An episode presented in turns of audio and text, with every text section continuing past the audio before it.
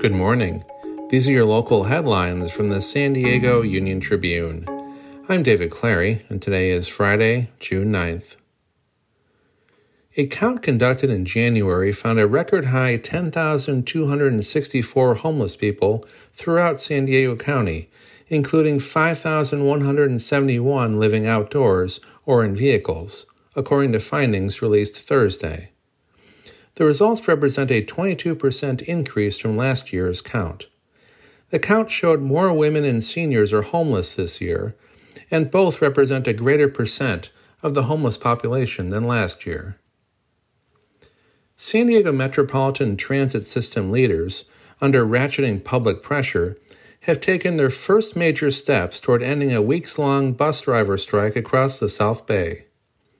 M T S board members voted Thursday to hold a special meeting next week to consider giving the agency's staffing company, Transdev, a deadline to end its labor dispute with Teamsters Local six eighty-three.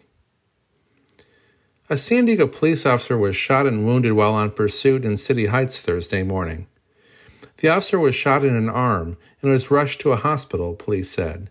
He is expected to survive. Police detained a twenty-eight-year-old man Thursday afternoon in connection with the shooting. You can find more news online at san diego union tribune dot com. Thanks for listening.